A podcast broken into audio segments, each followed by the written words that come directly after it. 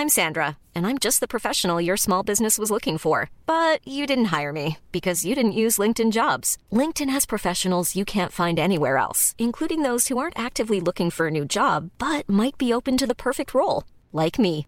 In a given month, over 70% of LinkedIn users don't visit other leading job sites. So if you're not looking on LinkedIn, you'll miss out on great candidates like Sandra. Start hiring professionals like a professional. Post your free job on linkedin.com/people today. Mom deserves the best, and there's no better place to shop for Mother's Day than Whole Foods Market. They're your destination for unbeatable savings, from premium gifts to show-stopping flowers and irresistible desserts. Start by saving 33% with Prime on all body care and candles. Then get a 15-stem bunch of tulips for just $9.99 each with Prime. Round out Mom's menu with festive rosé, irresistible berry chantilly cake, and more special treats. Come celebrate Mother's Day at Whole Foods Market. That was fun. That was in the days before security.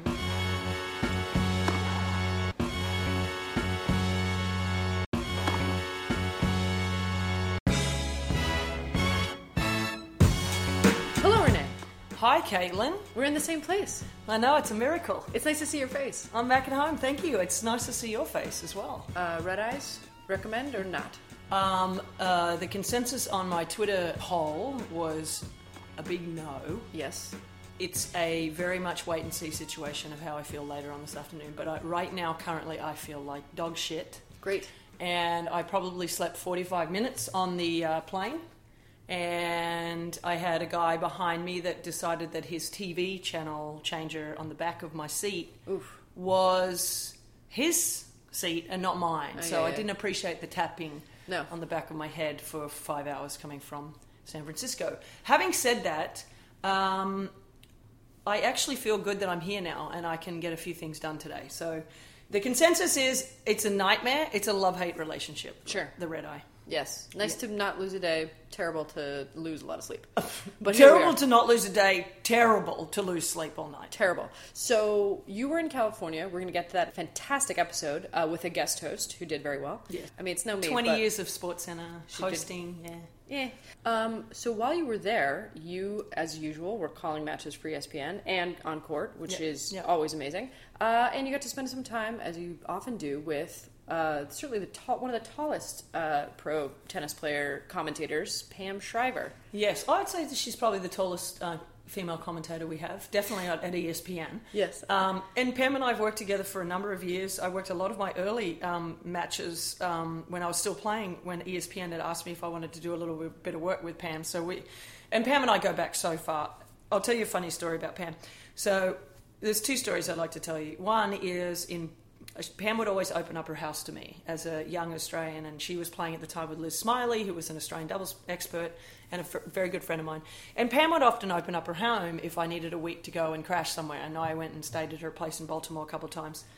And we would practice, and there was one time where she was playing her charity event, and she'd asked me if I wanted to hit with these two kids from California. And I said sure, and they were two sisters, and there happened to be uh, the names of Venus and Serena, Serena Williams. And so I went and hit with them with Pam to warm them up for this little charity event that Pam put on every year, and they were coming in, and um, I hit with Venus and Serena, and we walked off the court, and Pam said to me, "What do you think?" And I said, "Yeah, they're pretty good." I said, um, "The little one's better." Uh-huh. Were my exact words. I still remember this day, and it was only because Serena always had a better. She was more, more technically sound than Venus, so that's the reason why I said that. But who would have thought, you know, 25, 27 years later, they, you know, we'd be friends, and Yeah, I'd, I'd be working with Pam and at, ESPN, and these two would still be dominating tennis. But um, but the, and the other funny story about Pam is that w- when I was out of the tournament in Tokyo, when you know we had to pay for our own rooms once we were out of the tournament, Pam was still in the tournament, so she offered up to share her room with me, which had just two single beds, um, and so I stayed in her room, which was very very nice of her because that's you know not many people want to share their rooms. So I, I shared my room with Pam for a, for a night or two before I had to move on to my next tournament and I experienced my first ever earthquake Oh with. Pam Shriver. I should have brought that up in the podcast. But we literally both didn't know what was going on until we heard the cling, cling, cling, cling. I don't know if you've ever been in an Uh-huh. earthquake, but you hear the cling, cling, cling, and it's the windows are shaking. And we both she had just gone to the bathroom actually because she's like got insomnia. She can't sleep. So she came back and got into bed, and then the earthquake started. And she thought I'd got up as a joke and was shaking her bed. and I said, Bam, it's an earthquake. And she said, Oh my God. And She put her hand out to me and reached out and she said, Hold my hand. and so we were standing there, we were like lying in bed and reaching out with our arms and we, uh, we uh, were holding hands. And, uh, and oh, our fashion correspondent has just decided to come into our podcast. Oh, man. But anyway, oh, hello. Anyway, fashion. Wait, let me finish the story. So that was my one funny, funny story of experienced earthquakes and meeting Serena and Venus Williams together. Amazing. All right, well, listen up for our interview with Jesus Christ. What are you tap dancing down there? All right, stay tuned for our interview with Pam Shriver, With guest, guest host, Chris, Chris McKendry. McKendry.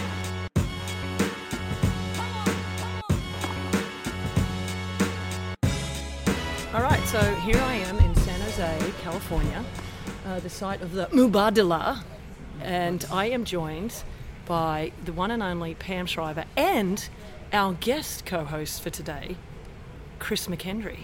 So thank you both ladies for joining me. Chris, uh, you are taking Caitlin's spot for this particular interview, but I also want to get a little bit from you about your life as well. Um, you want to say hi? Hi. Are you doing your announcer voice or are you doing your uh, podcast voice? Good evening. Welcome to San Jose and the podcast. There you go. Well, thanks, thanks, Chris. I, I appreciate the professionalism you're I giving know. to the podcast. But you've already told me to. yes, to dumb it down. You, that's not what you're going for. Yeah, no, we're going for the dumb it down. We're going for the no educated sort of fun side. Although actually, Caitlin's, Caitlin is very educated, so you can take her spot Okay. for this time. Playing the role of Caitlin. Yeah. The Drexel graduate. Yes, that's Did you- right. Did you graduate from what I didn't level in- uh, graduate in from anything. Australia. I dra- graduated from high school, which is, I guess, a, But positive. that's part. I mean, that's what most players, Yeah. tour level players, have done, right? Yeah, I, I was I was thrown into the edu- the uh, University of Life um, quickly. Anyway, it's not about me. Um, we're here with Pam Shriver, actually. Pammy, um, our podcast is trying to get to get to know people a little bit more about themselves and their lives and what tennis has brought to them through their career. And I guess the first question I want to ask you is, how do you how did your family get you into tennis? Um, my grandparents all played, so I'm like a third generation tennis player. Um, I can remember playing tennis with all of my grandparents, um, particularly my grandmothers. Both sides, um, my mom's mom uh, lived long. She lived to 96, so she actually made it through an Australian Open when ESPN had it from start to finish, and I was working. And this was before you could record, so she would just stay up in San Diego all night in San Diego all night long. Uh, and I think she got a little tired, and then she got uh, she got pneumonia about a week after the Australian Open, thir- 13 years ago, and passed away. But the point is, tennis is a great family sport, and um, I take a lot of pride that I can remember playing tennis with my grandparents. I played parent-child with my parents, and now I've played uh, mother-son with my both my boys. Now that we have you here, Chris, I guess um, you actually played tennis as well. I don't think people realise that. And you know, with our ESPN team, like most people, tennis is a lifelong sport. I mean, and you got into it too in high school. I mean, it's really important to to, to pass it along to your kids, right? It is. It, it because it is. It's it, you know it's so cliche. It's a lifelong sport, but it totally is. Um, I, I go away from it for years at a time. You know, which I know must sound crazy, but for me, growing up, I played every sport. I was just a tomboy and, and played every single sport I could. Um, and it wasn't until high school that tennis became something more than just a summer sport for me and I started to play year round, and then it led, you know, it, it led to a college opportunity. And once I started working so much in television, it wasn't always in tennis. You know, for the most part, it was the big four sports that I covered um, in the U.S. And, and then working on SportsCenter for 20 years, I didn't have the time to play a lot of tennis, but I always had the background and the knowledge of the sport. Um, which helped me in broadcasting clearly to be able to talk the game with all of you. Um, but then in the past couple of years that I'm just working on tennis, it's actually given me time back in my life. And I was able to pick it up and, and meet a ton of new people. And I also pushed, I shouldn't say push, that's the wrong word. I exposed my kids to it instantly. And um, we can all, we all play as a family now. And, you know, it's still, it's a milestone I don't know if can your sons beat you yet? Um, if my 14-year-old and I were to play, he would uh, he would beat me now. But he, but they're a little reticent to play. Um, I- my Because they don't want to lose to you. Well, just in case I have a good day, I guess, and my underarm serve throws them off a little Right. bit. But I, find that with my kids, uh, my 15 year old, he doesn't play as much as he did, but when he played tournaments, um, shot for shot, he could definitely beat me. You know, he just hit such a bigger ball, and they learned to hit with so much spin. As we talked about, our kids have gotten into the sport with the smaller balls and the smaller rackets, and um, but it, I could still construct better points. there you go. Keep the ball in play. Cut down the unforced Exactly. errors like the good old days. Exactly, but it's fun. So that's yeah. So anyway, we stayed into it, and I'm still into it as a, you know, as a mom. So, 16 years of age, you make the finals of the US Open. What was that moment like? Well, it was it was quite the summer because I mean, first of all, I just wanted 16. Like, that's. and I ser- and I was a serve volleyer. It's about the same height I am now, much thinner. Um, I had gotten that summer to the finals of the 16 under nationals, lost to Tracy Austin in the finals, got a silver ball.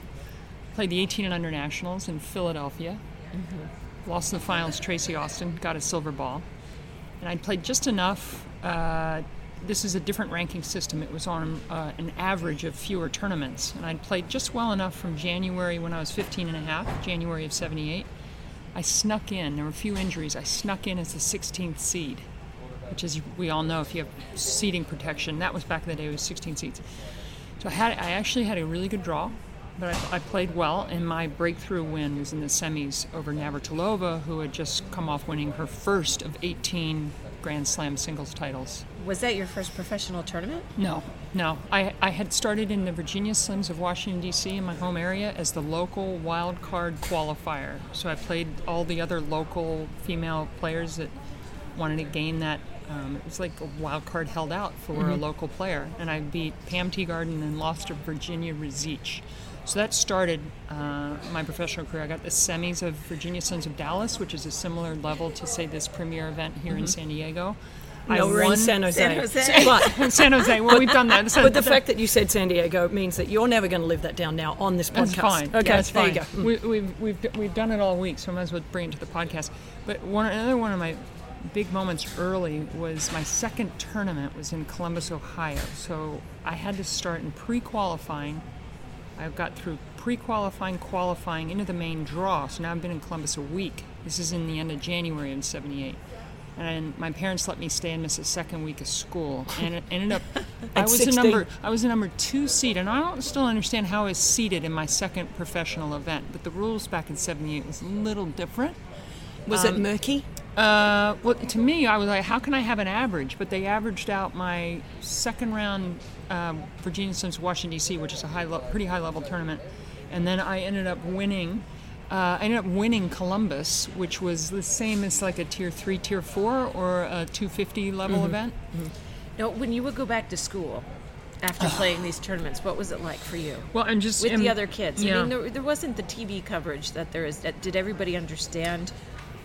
No social special media. Actually, or- actually, U.S. Open in '78. This was the tennis boom years. Um, I played. I lost to Chrissy in the finals. Our match was um, held over a day because she didn't finish her semis, beating Wendy Turnbull of Australia Mm-hmm. until Saturday. Mine was. I beat Martina on the Friday.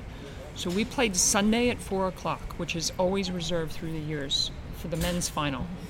But we actually started at four o'clock. To follow us was Connors Borg.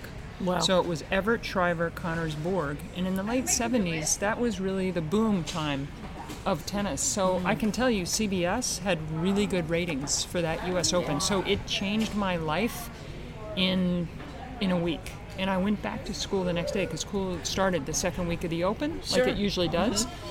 And it- first off, I'm in adolescence. I'm 16. I was embarrassed, partly. I had to speak in front of like 1,100 students out on the front lawn. Uh, I went to a K through 12 independent school, McDonogh School, and I can remember the headmaster introducing me, and I had to talk to everybody about my experience. Talk about that was more nerve wracking. they like they even liked that in the background. Oh, well, they they thought that was a Good. funny story. But I, it was, was that like show and tell, but your own show and tell? Uh, well, show Yeah. and tell, and you, I was going into my senior year, um, which I combined with my junior year. I took a summer school course because I knew I wanted to get out on the tour. This was in the era where, You- it was a sprint. yes, a you wanted to marathon. get out there quickly. And Tracy Austin, my my peer, had was already out playing pro tennis, so I, I, you know, I wanted to get get out there. We've discussed that run at the U.S. Open.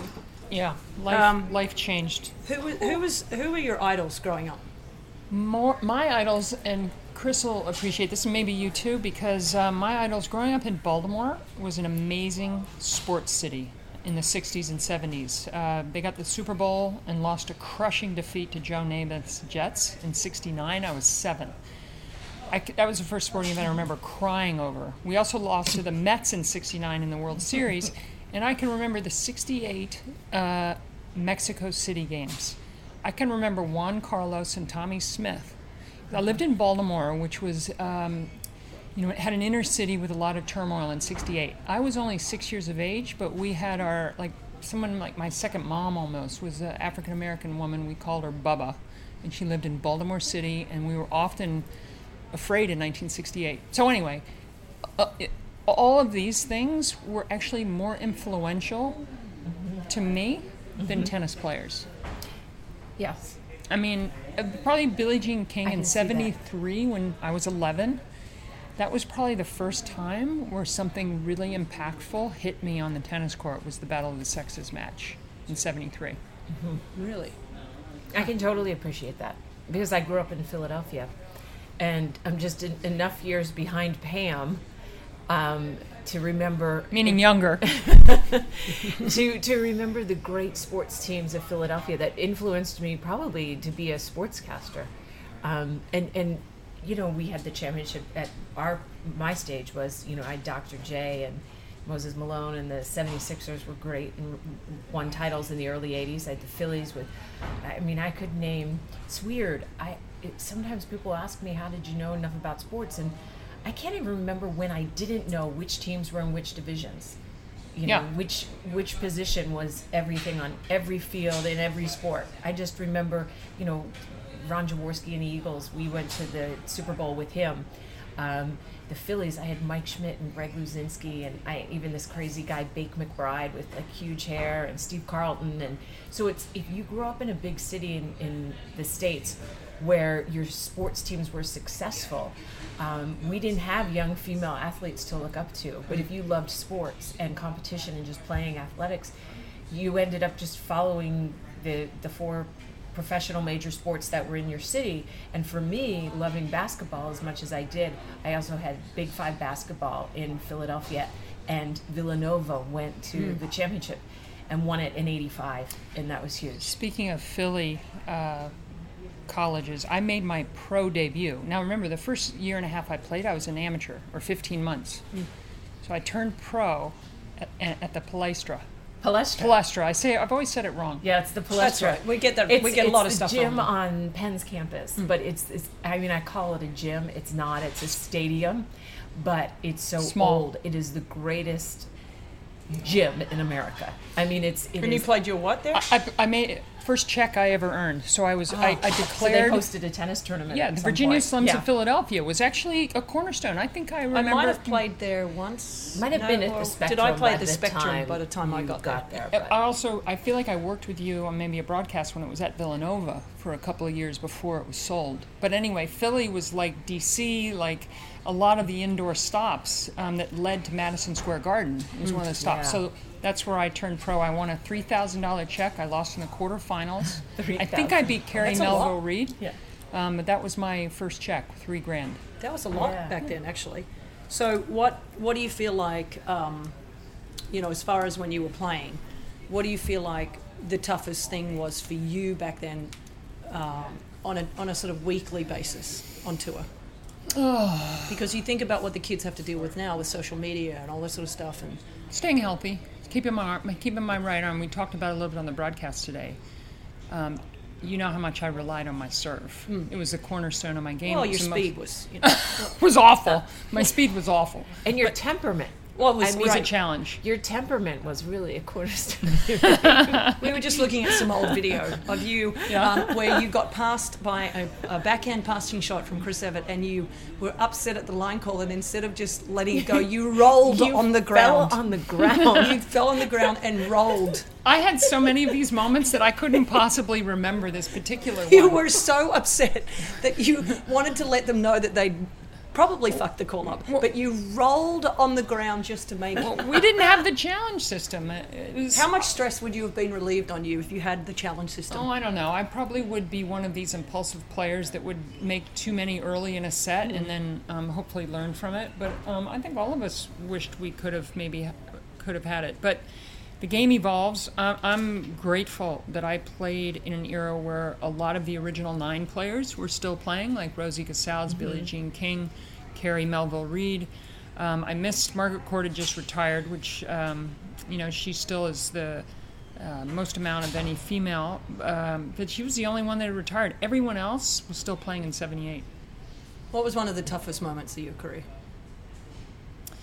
I had seven match points in a final, playing Wendy Turnbull in White City. Hmm, Sydney. on my favorite surface, grass. Uh, on a, actually, we, we today we had a match we called that was pretty windy, but remember, it was, White City had a cross breeze. It was crazy. Oh, yeah. So I had seven match points and I lost. And I had uh, that was a big tournament. It was a lead up tournament to the Australian Open, um, and I lost that. That was just uh, it wasn't a major tournament loss, but uh, for some reason, losing seven match points in a final really hurt. I was glad a couple years later, I was able to win Sydney, so that was good. It wasn't quite as dramatic as Novotna going back to win win Wimbledon. Darn it!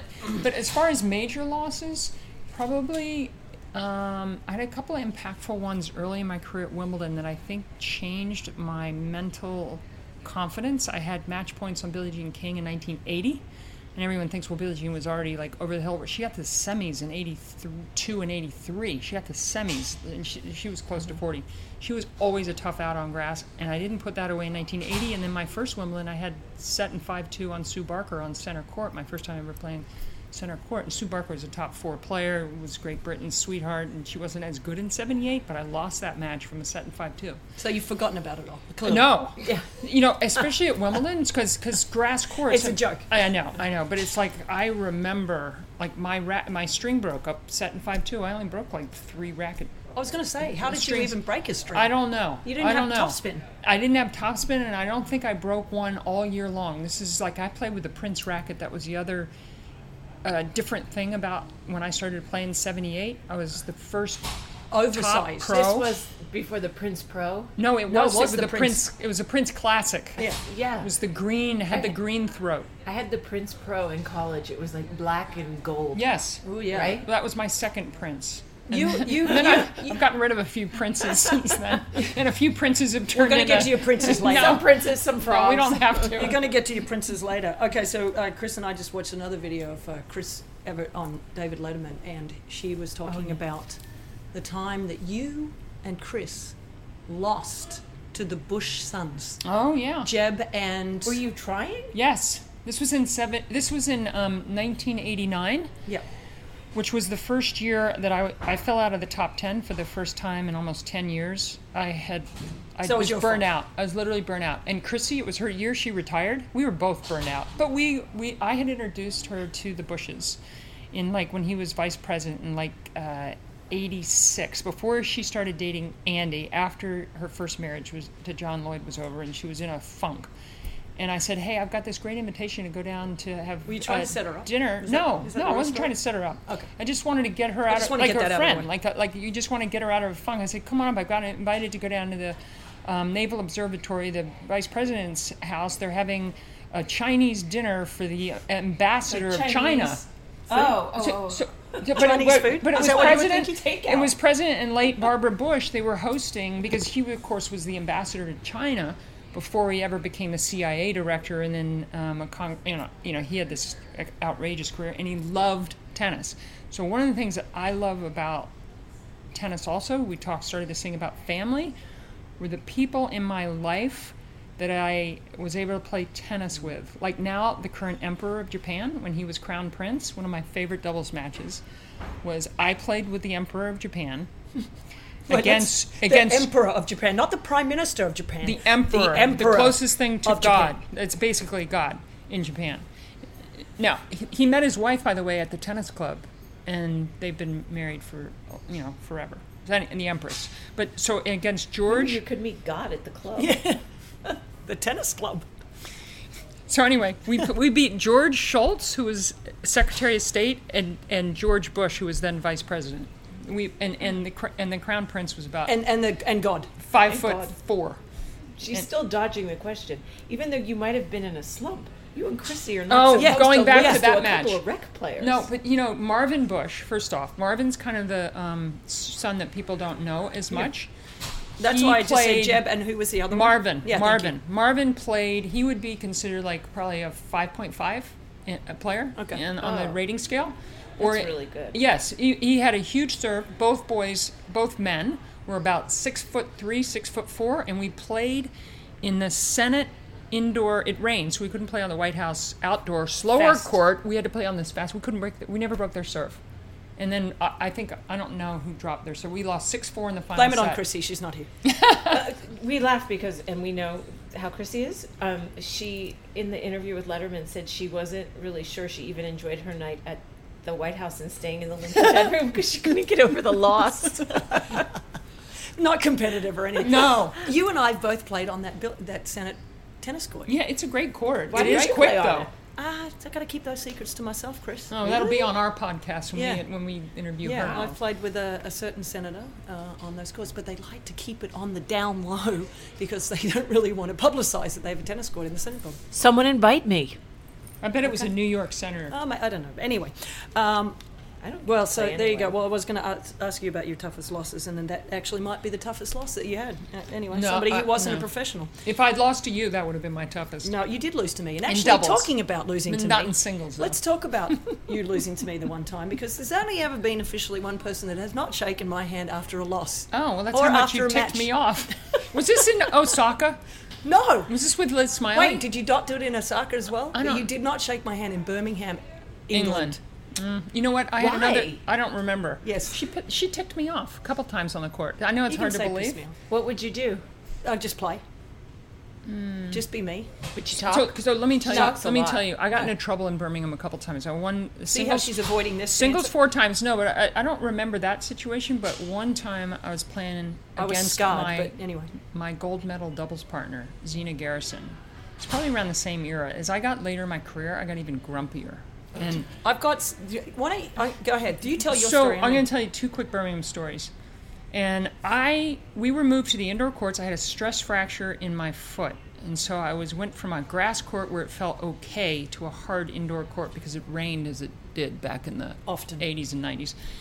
And It's I said something now, under my breath. It No, had nothing to do in my mind about race, but Zina Oh. Garrison, her ex-husband, interpreted something I said as being racist, and then it was blasted all over the papers. So that was really more upsetting to me. That happened in Birmingham. And then another time I was playing mm. Rachel McQuillan. This is a classic. This is a classic. So we're on an outside court in Birmingham. This is after I've already won it four times. I'm trying to hang on to my career, but it's not going all that well. I probably didn't shake Stubbsy's hand the year before. so Rachel McQuillan from Australia, I'm winning this match. I'm up a break, maybe 4-1. It rains come. So we go inside for a two, three hour delay, come back out, and she gets out there first and takes my chair, this end, the side I was sitting on, takes my chair and sits down and puts her stuff there. And I said, "Nuh-uh, that's my chair." You, I was up 4-1. I wanted that chair. Things were going fine for me. So I told her, "You need to go back to your chair." She didn't get up. So what I did is I went around, got her chair, and I moved it right beside where my chair was. So we sat On the same same side. side. And then True story. I was there. I watched the whole thing. Everyone came out. It was the most popcorn moment I think I've ever experienced in Yeah. my life. Watching, we go. She's she's picking up the chair. She's taking it over there. She's sitting. Literally, was sitting next to one another on the changeover. And then I c- oh, look. I had. That's why I said. I said to you today. I've had many a moments. I'm not proud of not shaking Stubbsy's hand. Make amends. I believe in making. You amends. hear that? In the winter. I'm making amends. Yeah.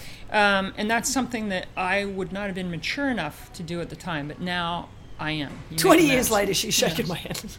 Did you ever talk about it to, with uh, Rachel, no. Um, I don't think so, but I did. She was one of my last wins at Wimbledon, uh, which was very satisfactory. I that I, I didn't lose to her at Birmingham that time because these are players a lot younger than me.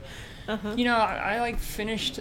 Uh, I sort of limped in at like 34 or 35 my last match. I wasn't. I didn't have a lot of singles wins the last five six years of my career. Okay, so you had a lot of uh, singles wins. You were a great singles player, but you were. Uh, Did you look up how many? Uh, no, I didn't. Sorry. Uh, Can I uh, tell you? Get, you tell me. Over 620. Oh, Singles? A lot. Singles. Singles. Yeah. Oh, Pam was. All tour level, Pam not was this good. ITF padding. Okay, let's not give. To, um, this, Sorry, it's it's self. I, I got to self promote. If you we're on a podcast, I got Yes, to do a little self promoting. No, do Wow. it. S- Sing your praises.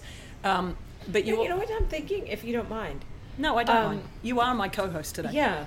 Well, we are talking about, you know, Venus playing here. She was going for her 50th career title. She is 38 years old. She's been playing for 24 years.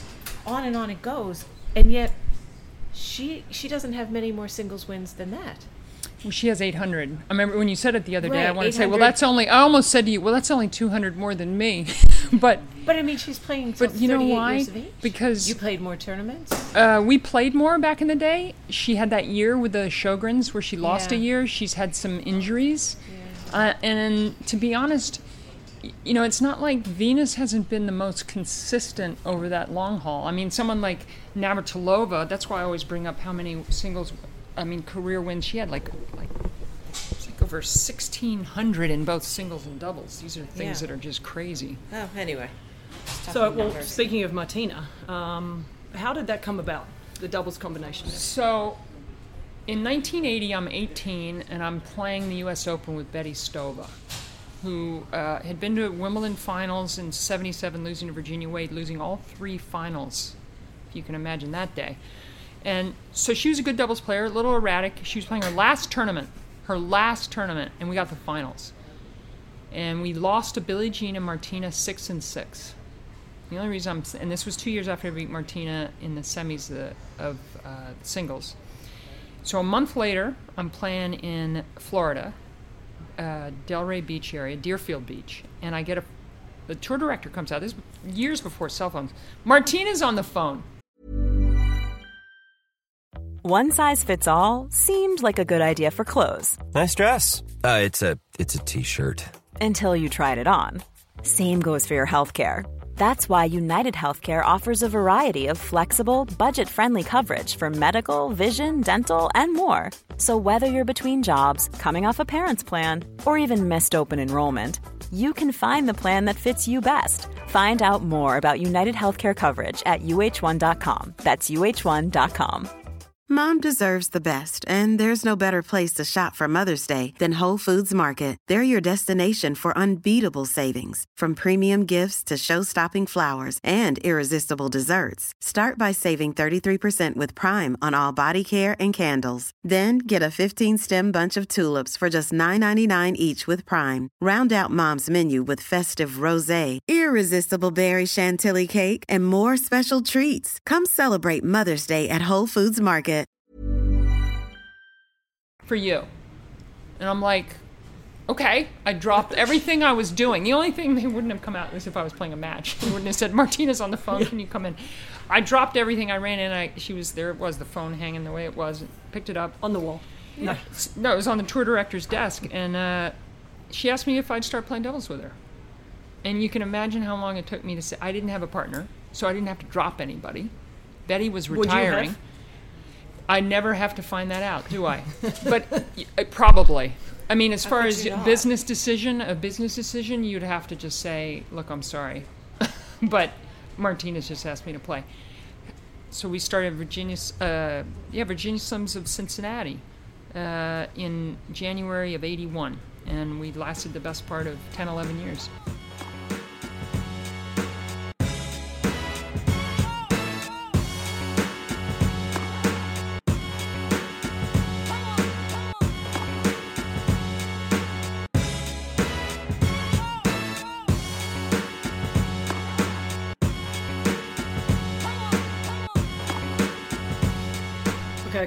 Questions on the doubles thing. Um, one, uh, you had that incredible streak going, and then you lost it in the finals of Wimbledon against, uh, I believe, Liz Smylie and Kathy Jordan. Mm-hmm. Um, was it, was it, as, you know, an, as annoying, or as re- was it relief, or was it just absolute annoyance? Like, what Well- was it? Was it a It was pretty 'Cause it's a lot of crushing. It was pretty crushing. We'd won four Wimbledons in a row. We hadn't lost in two years and two months. We'd won 109 straight, and we were up a we were up a break in the final set. oh shit? I didn't know. Yeah.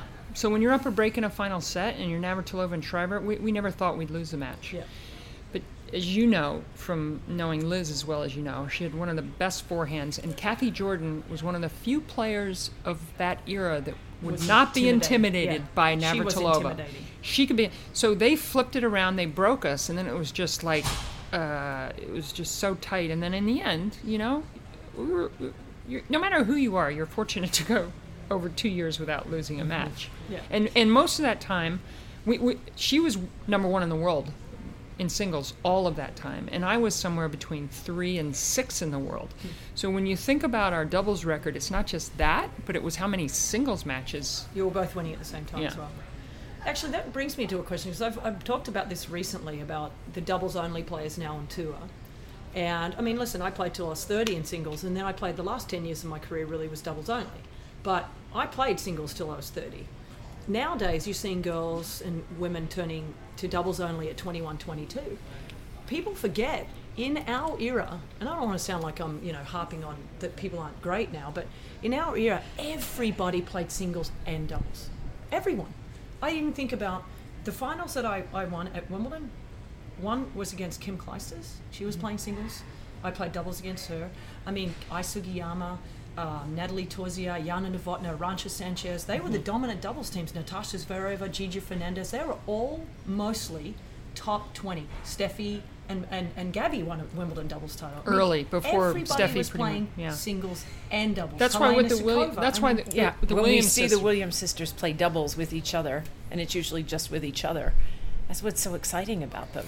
Or even this year at Wimbledon, to watch Victoria Azarenka say, "Okay, I'll play mixed with Jamie Murray," and one, you're reminded of what a great all-court player she is when you mm-hmm. see her play doubles. But it's so exciting to see these players. Look at the Laver Cup last year. The idea of watching Roger and Rafa play doubles mm-hmm. together, it was an absolute spectacle. Yeah, Martina and Chrissy, they won a major doubles title Right. together. Imagine if we saw that nowadays. But I mean, These what best- happened? Because I know, I know what happened. The, the money is Well, so it was a business in decision. singles. Almost like what Pam said. But, it's but gotten Lindsay so big. Davenport was playing singles and doubles. She won the she won the doubles and the singles at Wimbledon the year that she beat Steffi. Uh, what year was that? Um, 99. 99 won the singles and the doubles that year. Mm-hmm. So I know that Lindsay cut back on it because of the injuries, but wouldn't it be nice to be seeing these singles players playing a little more doubles? It would be, except they don't want to risk the money they could lose in singles if they're tired or beat up.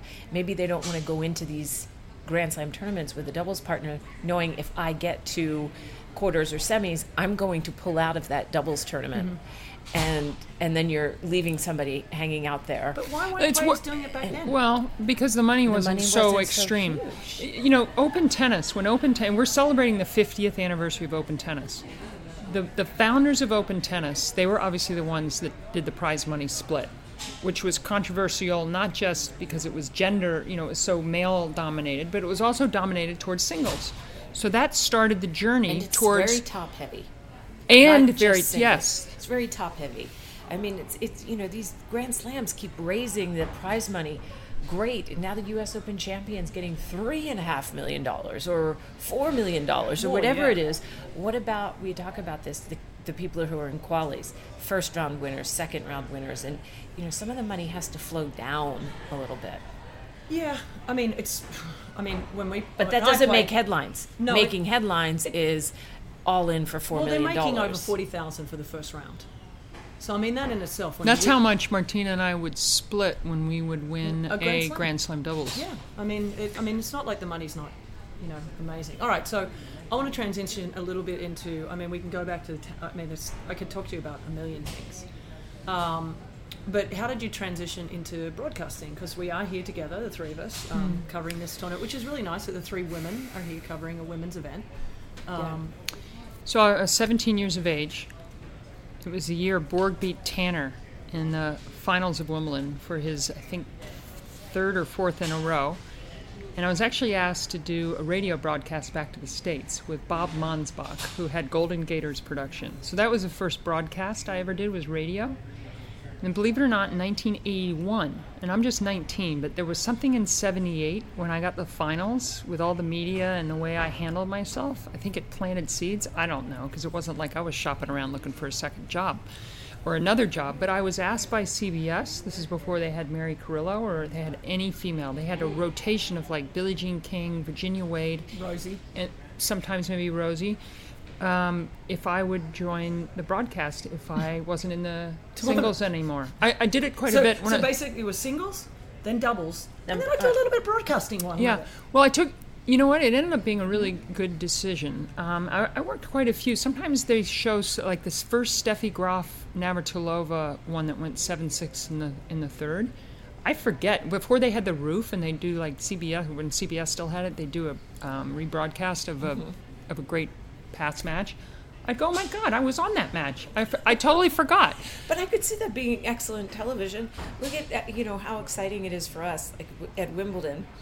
Um, if one of our guests comes in and there happens to be a match on, and we bring the match up, I mean, I felt like I commentated two games with Roger Federer this year at Wimbledon. You were a good team, by the way. You know, well, yeah, I had to carry him, but you know.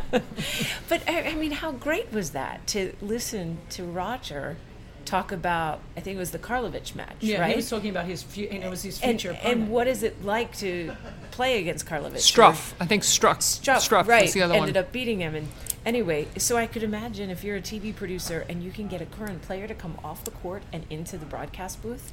That's great. Well, and, and we know, like having uh, Bethany on our team Yes. some in the last 12 months, when you have current information and you know what Mm-hmm. it's like to, to try and hold serve against Navratilova or try and um, face the Graf forehand at the time. So, it, so but then the, then the first time ESPN asked me to work was that when I lost early at the Australian Open in 1990. So that was 28 years ago when. Um, I think I lost to Kimiko Date before we knew Kimiko Date. ca- came- yeah, came back before again. she was good, um, or as she was on the rise. So, and that was another opportunity I took, and then that, that's you know that's been a that's been a been a huge help because we all love the sport and we love especially major tennis, and to be very fortunate to have ESPN have three of the four majors from start to finish. Okay, I threw out a question to Twitter about what if they had to, people wanted to talk to you, what they would ask you, and one of the questions well, was a couple, but um, one of them was, um, "What's the most awkward interview you've ever done?" Oh, it was Ion Tiriac, the interview that didn't Wow, that happen. didn't take you long. Uh, Ion Tiriac, um, who was playing the tour in '78, he actually was playing with the oversized Prince racket. He ended up being one of the great moguls of the sport. He's like legendary Romanian.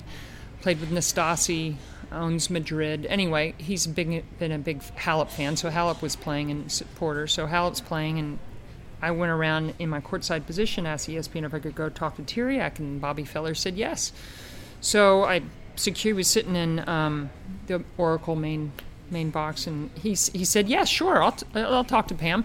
But what he didn't understand, what it was to talk to me on the air. I thought it was a given because he's You savvy. just thought he was going to have a chat. I was going to go have a chat. remember this. So I came up, I sat down, and Chris Fowler throws to me. And then um, I started to ask him the first question. He said, "I'm not going to. talk. I'm not going to talk to you on air." So that was the most awkward interview. It was the interview that I was thrown to, and then I just had to somehow do what you do in that position. Because when you're in the courtside position, you do interviews. There's oftentimes you have to do a little bit of quick dancing. Yeah, like when you interviewed the drunk Scottish lady. Helen. That was Helen. That was that was that was fun. That was in the days before security wouldn't let they they now won't let you roam Henman Hill, uh, which is really too bad because you could have some really great moments. that was of fertile ground for some yeah. That was Helen was too much. some good interviews. Yeah, it's been it's you know it's been it's been a lot of fun to see t- what tennis fans do, what they go to to go watch tennis, and how far they've traveled, and who they are coming to watch, and it's, it's they're very passionate people. You know, we, we I didn't ask you the question about when you and Martina split up. This is another question. how did you guys get past your 89 US Open final and reteam in 91? Someone had to extend the first of olive branch, and who was it? Well, that's a great one. That's a great question. Um, well, first off, remember I said we it was the year we lost to the Bush brothers in '89. So I was you and I wasn't Chris. yes Yes, okay. But '89, I'm just taking you back to that year. It wasn't a good year for me, and I was out of shape, and I could still play decent doubles. But Martina knew, and she wasn't in a good mood either, either in '89. So here's tour. here's Grouchy- here's what ended up happening that was too bad though. Um, is I found out from somebody else. I didn't find oh, out from Martina. Gossip. I found out from somebody else. So then I found out it was true, and she was going to play the Open with Hana Mandlikova. And so I needed to find a partner, but I was like so down in the dumps. This is as sad as I'd been in 80, 89. I was just sad about this. But you know, Claudia Kohde-Kilsch got injured, and it made available Mary Jo Fernandez. Mary Jo was really young in 89. She was a teenager. So I thought, well, let's try. So we'd never played together, and we got through to the doubles final, and on the other side of the net was Navratilova and Mandlikova. And ended up at six all in the final set. No way. Yeah. I didn't know this. Yeah, six all in the final set, and we just looked at each other and said, "Come on, come on." So we ended up coming a couple points short, but I made the point. I made the point because Mary Jo had never been to a major doubles final. She was she was on her way to being. What'd you say when you shook Martina's hand? I shook it, unlike you. Yeah. in Birmingham, I shook it. That was your olive branch. Maybe so. Um, we stayed friends. We had gone through too much. We never went through a stage where we didn't talk. Um, I knew what my role was in that. I wasn't holding up my end we of the bargain. I wasn't staying in top, top shape, so it was understandable. If I can just flat, go forward two years later, Zvereva, Natasha, Natasha Zvereva, Zvereva, great was- doubles player. and she Great and, singles player. She and Larissa Savchenko had won Wimbledon, and then Larissa dropped her for Novotna. Yep. I didn't have a partner in '91. I was playing in Havana, Cuba, in the Pan American Games. If you can imagine trying to get a Belarusian on the phone from Havana in the middle of winning, I, I, it was the last singles tournament I ever won was Havana Pan American Games '91. I got a hold of her somehow, and she said sure she'd play with me. Playing the U.S. Open doubles. We'd never played together before. We get to the finals, and who's on the other side of the net? Martina. No, No. Savchenko, Savchenko and Novotny. Novotna. I know this story. And what does the score end up? Six all in the final set. So now Natasha's in the same position I was two years earlier, playing against her partner that had just dropped her. her, which was a really dumb move from her. yes, it was. It was smarter of Martina dumping me than it was of. But we ended up winning that tiebreak. Uh, and so for Natasha, and that was my last major title. Yeah. Did you drop the mic and walk off after that? No, no. You just wanted more. I, I, I should have done a Pete Sampras, but I did. But Liz Smylie and I got to Oh, one more, right. no, one more major doubles final at the Australian a few years after that. That's right. Who'd you lose to? Uh, Gigi and Natasha. Oh, And I didn't hold serve once. You know, it's crazy what you remember. You didn't hold serve I didn't. once? I didn't hold. Ser- I didn't hold serve. I chose the bad end. That was when the oh, women's Oh, here we doubles go. final. Into the sun. Terrible down I, under. I had to serve into the sun on in my final. Oh, I think we've talked about this. That was. I didn't lose Who my serve. decides that? Like, I mean, you know, uh, both of you know which end is going to be. Well, good I was bad. playing in sunglasses late in my career, and I think, um, I, I and I would have considered myself A the better server server, than- and and I probably thought I could, I would have held my own more. So I, I think I probably made the decision. Uh-huh.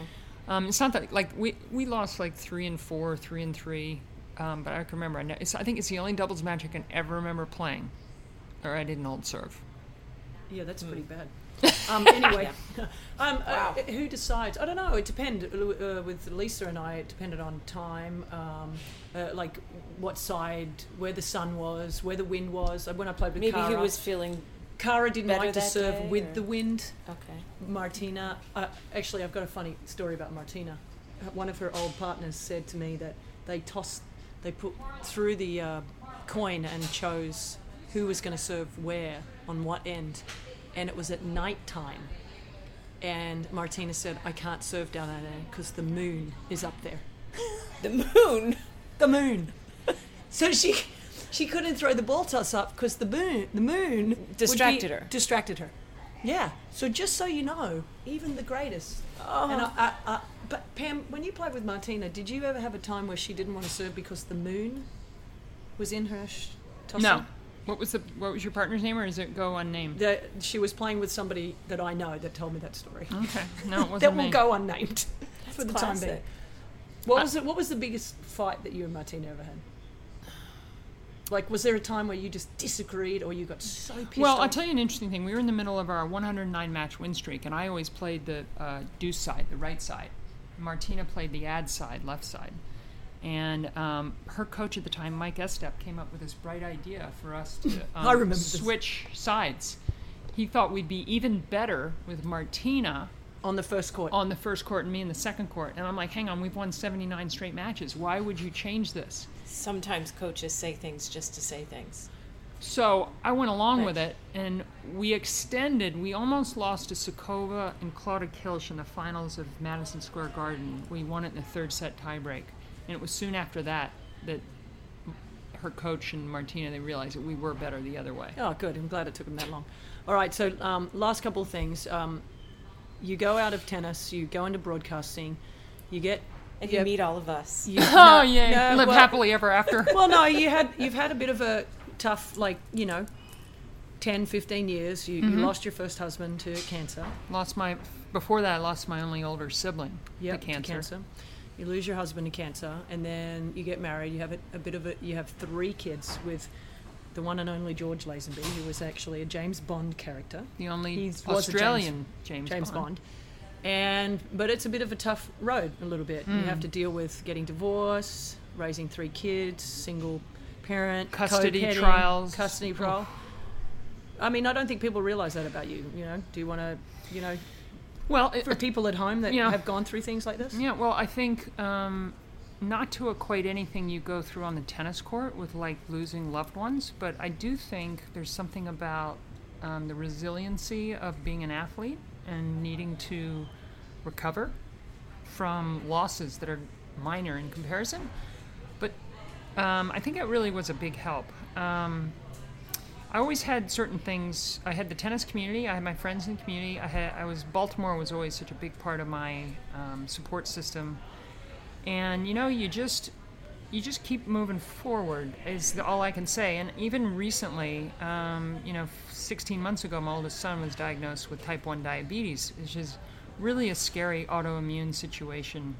Um, and actually, I'm waiting to meet a friend of mine, tennis player who got in the main draw U.S. Open last year, J.C. Aragone, who went to UVA, like Danielle Collins, who plays tonight. He's a type 1 diabetic, making his way on the tennis tour.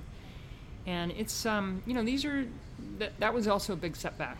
Because, you know, your kids, and it was his same age that my late, uh, my ex-husband George, um, his first son was diagnosed with brain cancer, and he lost his first son at age 19. So that was one of the things we connected on. Actually, was grief, uh, which isn't I've learned a great base to start a relationship. But we co-parent as best we can. We went through hell and back, but in the end, you do whatever you can do to to for your kids. And so, uh, on that note, we're we into- got to end on a happier note. Well, in that note, we're we're in, at the U.S. Open series, the start of the another summer. Um, this is your how many U.S. Opens will this be for you in a row? That when once we get there. Either as a, a player or a broadcaster. Well, I just had Both. my 40th uh, Wimbledon, and I think I missed one when I was I gave birth to the twins in September of 05. So I think that's the only U.S. Open I've I've missed, and I missed one Wimbledon in the 40 years, and that was when I gave birth to my oldest child, July 12th. It's hard to make Wimbledon when, you, when you give birth July 12th. You probably tried. So it's 40, probably 40 thought about years. You know what? It's interesting. 40 years. I can't believe it's been 40 years since I got the final as an amateur. It's crazy. Where does the time go? Crazy. I know. Well, we uh, we love it. We we love your enthusiasm, Pam. Whenever you work, and I, Well, we gotta have fun, don't the, we? The one the one thing that we have uh, had uh, throughout the podcast, and every single person that we've interviewed, is the word passion. Um, from Judy Murray to Mary Carillo to uh, you know Kim Clijsters and anybody else who loves tennis, and even you, Chris McKendry, Pam. Um, I think it's fairly easy to say that your passion for the sport of tennis is obvious for everybody to see. If it's not on our broadcast at ESPN, it's certainly um, whenever they see you. So thanks for joining me today. Thank of you. It's been fun. We're going to do, go do a little bit of work now. Yeah, let's go. And that's it for this episode of the Racket Magazine podcast. Thanks for listening. Our host is Rennae Stubbs. Our co host and producer is me, Caitlin Thompson. Music by internationally renowned DJ Stretch Armstrong. Thanks to Tim Ruggieri, Taylor Dalton, and the team at ACAST. Find us at racketmag.com slash podcast and subscribe to us at any of your favorite podcatchers.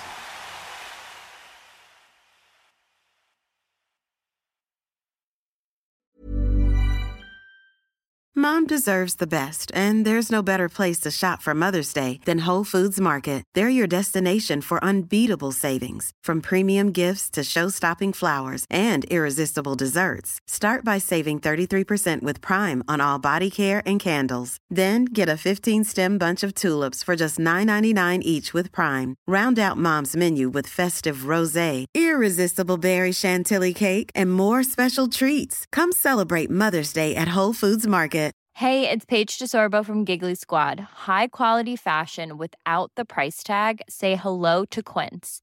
I'm snagging high-end essentials like cozy cashmere sweaters, sleek leather jackets, fine jewelry, and so much more. With Quince being 50 to 80% less than similar brands. And they partner with factories that prioritize safe, ethical, and responsible manufacturing. I love that. Luxury quality within reach. Go to quince.com slash style to get free shipping and 365 day returns on your next order. Quince.com slash style.